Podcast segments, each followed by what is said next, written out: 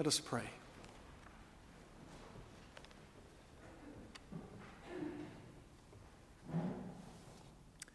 Jesus, take me as I am. I can come no other way. Take me deeper into you. Lord, we pray that you would do that for us just now this evening. Come and speak to us. Reveal yourself to us in your word. And Lord, as we learn more of you, we pray that we would love you better and serve you more and more in the Spirit of Christ. Amen.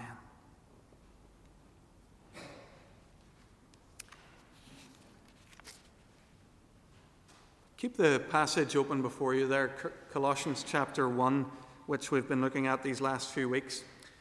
I read a fantastic quotation this week that sums up beautifully Paul's poem about the supremacy of Christ that we looked at last week.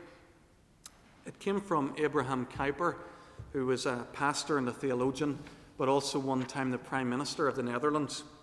He said this There is no square inch of creation over which Jesus Christ does not shout, This is mine. And we, we thought about that a little bit last Sunday evening we tried to get our heads around the idea that actually God has created everything in this world. It's something we talked about in our morning services as well. God created everything in this world, He created it all good. And although many things are, are corrupt and are fallen, Jesus is reconciling everything to Himself. There's no square inch of creation over which Jesus Christ does not shut. This is mine. If we really begin to believe all of this, it's going to make a massive difference to how you and I live. Because if God really did create everything, and if in Jesus He's reconciling everything to Himself, then there's no longer anything in life that we can write off. Nothing in life that we can ignore and say that this is not important to God. God we then discover is at work in our homes and in our workplaces and in the natural environment, and not just in the church, and not just on Sundays, as we, we maybe have been inclined to think. Everything was created, we learned, by Jesus and for Jesus, and the purpose of everything in creation is to give glory to Jesus there was a phrase there that we looked at last week that said that we're redeemed for the praise of His glory. We work for the praise of the glory of Jesus Christ. We play football for the praise of His glory. We enjoy the arts for the praise of the glory of Jesus Christ. There's nothing that you do that shouldn't be or couldn't be done for the praise of the glory of Jesus Christ the more I read the Bible, the more I'm coming to the conclusion that Christian living is just a lot bigger than I ever realized. That God's intentions for me and for his people are way beyond what I, what I maybe initially thought I'd let myself in for. And maybe you're beginning to see that too. Can I urge you, if you're someone who follows Jesus Christ, to leave behind leave behind all our shriveled ideas about God, all of our half baked understandings about God and what He is doing in this world, and begin to take seriously what the Bible teaches about what God intends for this world. Let's ask God to do for us what Paul prayed for the, the believers in Colossae to fill us with the knowledge of His will. Let's pray that we'll learn to think like Christians. That's not easy. I think I'm beginning to learn to think like a Christian. That might sound like a strange thing for somebody who's a minister to say. But I, I honestly believe that a lot of our theology is not, is not even close to capturing a fraction of what God intends for us uh, and for this world. Let's, let's ask God to, to blow, blow our boundaries and to, to give us new horizons. Tonight, as we come to to chapter 1 and verse 24, where we're looking at a passage that really is one distinct unit, but it, it can easily be split into two. In the first paragraph, Paul explains to the believers in Colossae the nature of his ministry. And in the second paragraph, in, in chapter 2, verses 1 to 5, he explains how that ministry relates to the church in Colossae. I want to say, just as I, I preach this passage this evening, this is probably a more personal passage to me than, than the rest of the letter because what we have here is a, a pastor talking to a group of people about his own work, if you like. That really would be a useful way of thinking uh, of these verses that we're looking at this evening. It's very important for all of us to, to read this stuff, but I, I, must say it really struck a chord with me uh, as I was pre- preparing for this evening. What Paul says in verse 24 as he begins to talk about his ministry uh, sounds very familiar to any of us who have read any of Paul's other letters. Now I rejoice in what was suffered for you. Paul, time and time again, talks of the suffering that he does on behalf of the people to whom he's ministering. He does it in 2 Corinthians, in Ephesians, in 2 Timothy. But, but there's something unusual here. I don't want to think about the stuff that's common to the other letters. I want to think about the distinctive here. He goes on to say, Now I rejoice in what was suffered for you and I fill up in my flesh what is still lacking in regard of Christ's afflictions for the sake of his body, which is the church.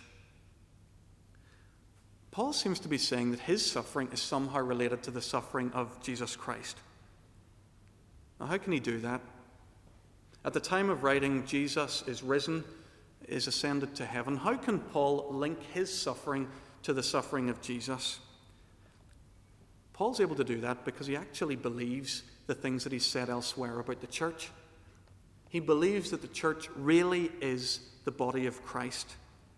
That which was true of Christ when he lived an earthly life among us is now true of the church, the body of Christ on earth today.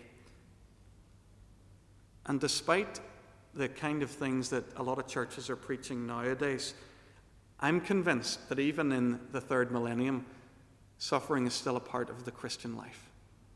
It's still something that the body of Christ will experience.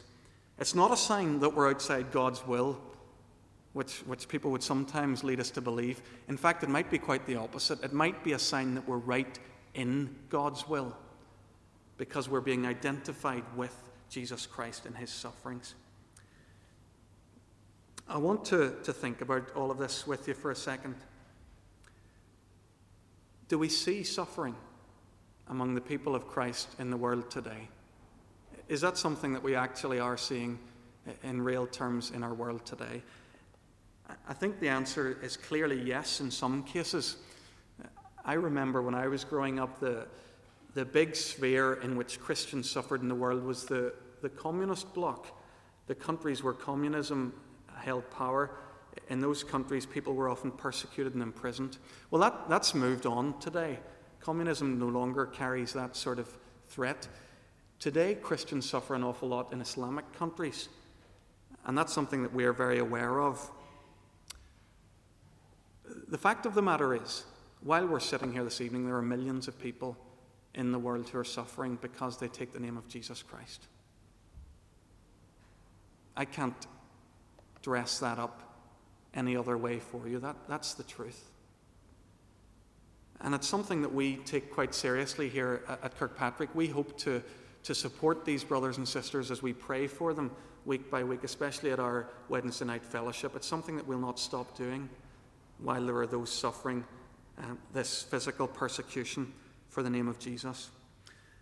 But something that I've said before at a morning service here not so long ago I think would make a massive mistake if we, we limited suffering and the suffering that Paul's talking to only to physical persecution.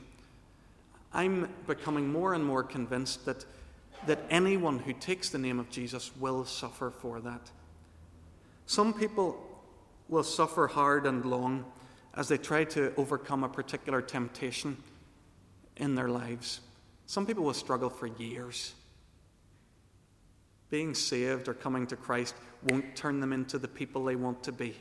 They'll struggle for years with a particular issue that, that haunts them. Others will suffer terribly. I, I've grown more conscious of this in my time as a pastor. If you're a believer and somebody who is dear to you is not, that, that can be a massive cause of suffering.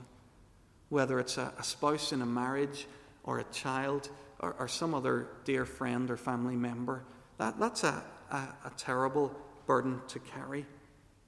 Some people suffer constant ridicule from, from people close to them who hate the name of Jesus. And for others, they just live with a lot of uncertainty.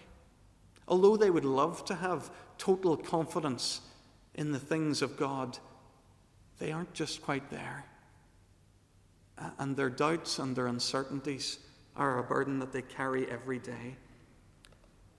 Friends, I would want to say that all of these kinds of suffering, all of them are very, very real. None of them are signs that God is far from us. In fact, they might be just the opposite. Paul says we can rejoice in our suffering because this is a sign that we really are in Christ. And that's how he responds to the suffering he faces. In verse 25, Paul goes on to remind us that he's become a servant of the church by the commission of God. The commission God gave me to present to you the Word of God in its fullness. But look at how he goes on to understand his job description. He says that his job is to present you the Word of God in all its fullness. That, that's very, very simple. But believe me, whenever you're, you're in the role that Paul has, it's easy to become distracted. Paul knows that a minister's job isn't to stand at the front and speak eloquently about current affairs. His job isn't to give his opinion or his, his advice on how we can deal with current issues and help with the world's problems. He knows what his job is it's to present people with the fullness of the Word of God. Friends, I, I would love to do that for you in my time as a, a minister here at Kirkpatrick. Morning and evening, Sunday by Sunday, I want to do one thing and that's to present to you the fullness of the Word of God. I don't see that as a limited horizon. I see that uh, as a massive challenge because the fullness of God's Word, as I've already said this evening, is, is a way beyond what I currently comprehend. And I suspect it's beyond what you currently comprehend. God's will for us is incredible. And I want to help you and I want to learn myself the fullness of God's will. If you're praying for me, pray that for me, will you? That I'll be able to help you to see the fullness of the Word of God. Notice in verse 26 of how Paul refers to the Word of God in its fullness. The mystery, he says, that's been kept hidden for ages and ages. At this point, Paul's doing, when he uses that word mystery, he does, he's doing something here that he does often. He's catching on to a, a well known Jewish idea and he's rethinking it in the light of the gospel. It's at these points that we need to, to take an extra step because we don't live in that world that he's writing to. We need to take an extra step very quickly to work out what this, what this mystery is or what this context is that he's writing into. Well, Paul uh, is, is operating at a time when Jewish people had been looking forward to God coming. They'd been looking forward for centuries that God would come at a time and work in power, that he would set his people free, that he'd re-establish them uh, as a, a military power, and that he'd give them freedom from the Romans. Now, for some of the people, they had been waiting for, with bated breath that God would unveil his secret plans, if you like, for his people. This mystery had begun to occupy the thinking of people for ages and generations. Now, what Paul's doing here in verse 26 is he's latching on to that expectation. And he says that it has now been unveiled. The, the people of God might be surprised because it turns out that it's not a military campaign to get rid of the Romans. The mystery that Paul's talking about here isn't a roadmap to restore political power to Jerusalem and God's people there. The mystery, it turns out, is a person. All that God has planned to do from the beginning, He has done and He is doing in Jesus Christ. Now, Paul sums up this incredible plan in a nutshell at the end of verse 27. This mystery is Christ in you, the hope of glory. I think this is an area that we, we need to work on. As Presbyterians in particular, I don't think we have a strong enough theology of the Holy Spirit. The presence of the Holy Spirit in the life of a believer. We've heard talk about the Holy Spirit. At times it's made us a little bit nervous and we have run away and we have left ourselves a very impoverished idea of what Christian living is. Christian living is none other than this God wants to live in us by His Spirit. Whenever we are, are saved, when we trust in Jesus Christ, that is, is the opening of our life to the Spirit of God. And the presence of the Spirit then becomes the defining thing in our lives. That's the mystery that Paul's talking about here. The mystery, Christ in you, the hope of glory. What does he mean by the hope of glory? Friends, if, if the Spirit of God lives in you, do you think God's ever going to let you die? Do you think God's ever going to let you perish? No way. When the Spirit of Christ lives in you, you become an eternal being. You will live through the grave because an eternal life has begun in you that nothing, not even physical death, can destroy. Christ in you, the hope of glory. Do you see what I mean when I say that, that understanding fully the will of God is just a lot bigger? I, I find this, this incredibly challenging and encouraging all at the same time. In verses 28 and 29, Paul tells us how it is that he's, he goes about this work that God has called him to. He says, We proclaim him, admonishing and teaching everyone with all wisdom. We've already noticed in verse 25 that Paul's task, as he understands it, is to present the Word of God in all its fullness. And here he gives us some idea of how he does that. He proclaims Jesus Christ. He does it by admonishing and teaching. Admonishing and teaching are really two sides of a coin.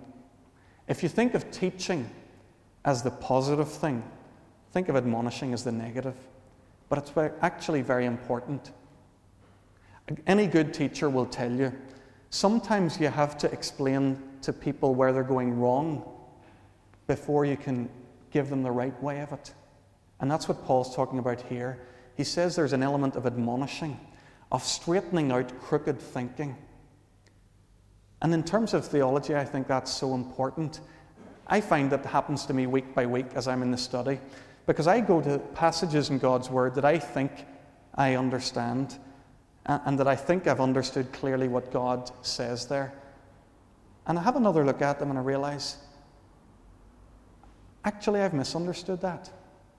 I've got a shriveled or, or a very narrow view of God and his work in the world, there's so much more here. And I find that God's word admonishes me and, and teaches me. Well, whenever we, we look at God's word together here Sunday by Sunday, there's an element of both of these things needs to happen. We need to clear up any crooked thinking that we might have, and, and we need to see the positive. In the second half of verse 28, Paul tells us his aim in all of this. His aim is so that he can present everyone perfect in Christ. That's why he preaches, and that's why he preaches Jesus Christ. Look up at verse 22. But now he has reconciled you by Christ's physical body through death to present you holy in his sight, without blemish and free from accusation. The, the wording of verse 22 and verse 28 are very, very similar. In verse 22, we're thinking about God's aim. And in verse 28, Paul tells us what his aim is, and the two are almost identical. Because Paul's aim is God's aim. Paul's very careful to make sure that the work he does lines up with the work that God does. Friends, I think that's a brilliant model. It's a brilliant model for me as a minister of the gospel. It's a brilliant model for any of us who are at work in God's work. Let's make sure that our work lines up with the work that God is doing. It means that our, our aims and our motives should always be open to that scrutiny. Is this God's work that I'm doing? Paul closes this explanation of his ministry uh, very quickly in verse 29. To this end I struggle, I labour, struggling with all his energy, which so powerfully works in me. That word struggling here, it's, it's really an athletic term. It's like an athlete preparing for and competing in the games. So the image we have here, it's a bit like Stephen Redgrave. All those freezing cold mornings he spends out on the river training for the Olympic Games. It's, it's really Kelly Holmes, all those countless miles she runs in the dark and in the wet, training for her Olympic gold. That's the kind of effort that Paul puts into his ministry. Paul doesn't go about his work in a half hearted way. He doesn't sit back expecting God's grace to fill up the gaps to do those things that he's too lazy to do himself. He gives his all. But notice too that he's not relying on himself. There's a lovely balance here. He doesn't imagine that it's all up to him. He says that he's struggling with all his energy, which so powerfully works in me. It is a struggle. To live for God, for any one of us, is a struggle. But, as we said a moment ago, the Spirit of God is in us and works in us and through us. Friends, I've, I've brought you very quickly through those verses. We're only going to spend a minute or two looking at the first five verses in chapter 2, and then I want to close. In the first five verses of chapter 2, Paul takes everything that he said and he applies it to the church in Colossae. He's struggling for them in prayer and in the writing of this letter. In verse 2, he repeats again his purpose that they may be encouraged in heart and united in love, so that they may have the full riches of complete understanding, in order that they may know the mystery of God namely Christ. In chapter 1, Paul has explained the mystery of God that's been revealed in Jesus. Now he wants these young believers in Colossae to have that wonderful wealth all for themselves.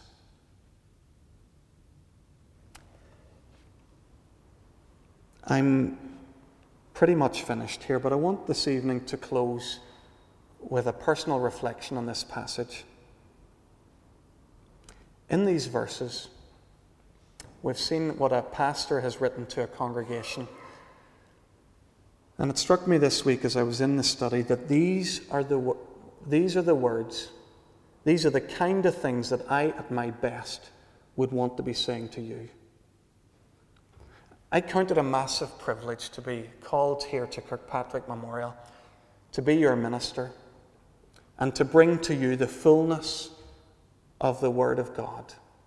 I count that a massive privilege and a wonderful responsibility.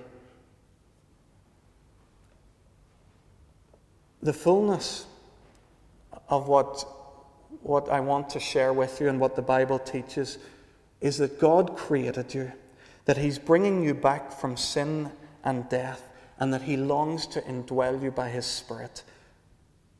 That's what I want to experience in my life. That's what I want to be sharing with you. And as I serve here, along with Paul, I expect that there will be suffering.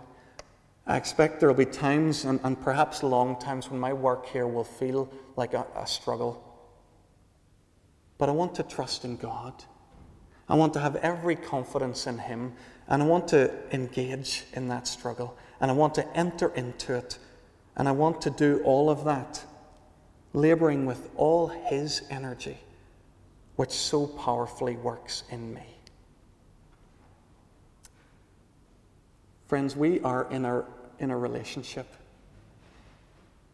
You are the people of God in this place.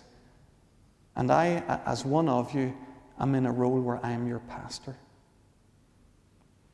As I read these verses in Colossians, I was massively inspired. I want to struggle hard with every ounce of strength that I have, but also in the power of the Spirit of God to help you find the glory of God in Jesus. Let's pray.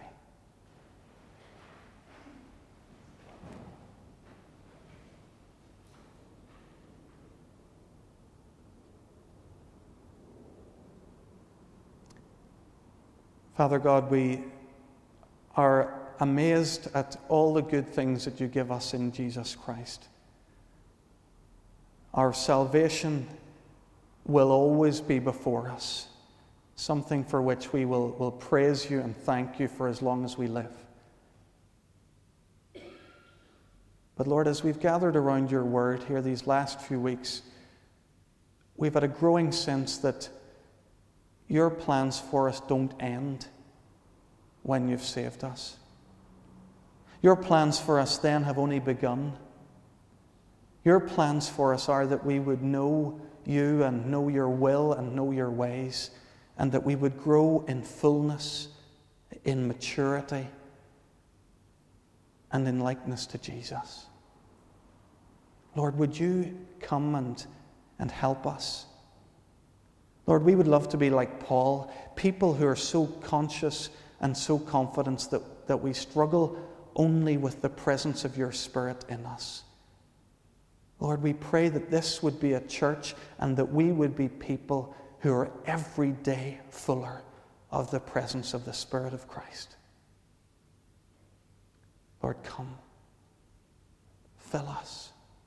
Make us into your people more and more, we pray.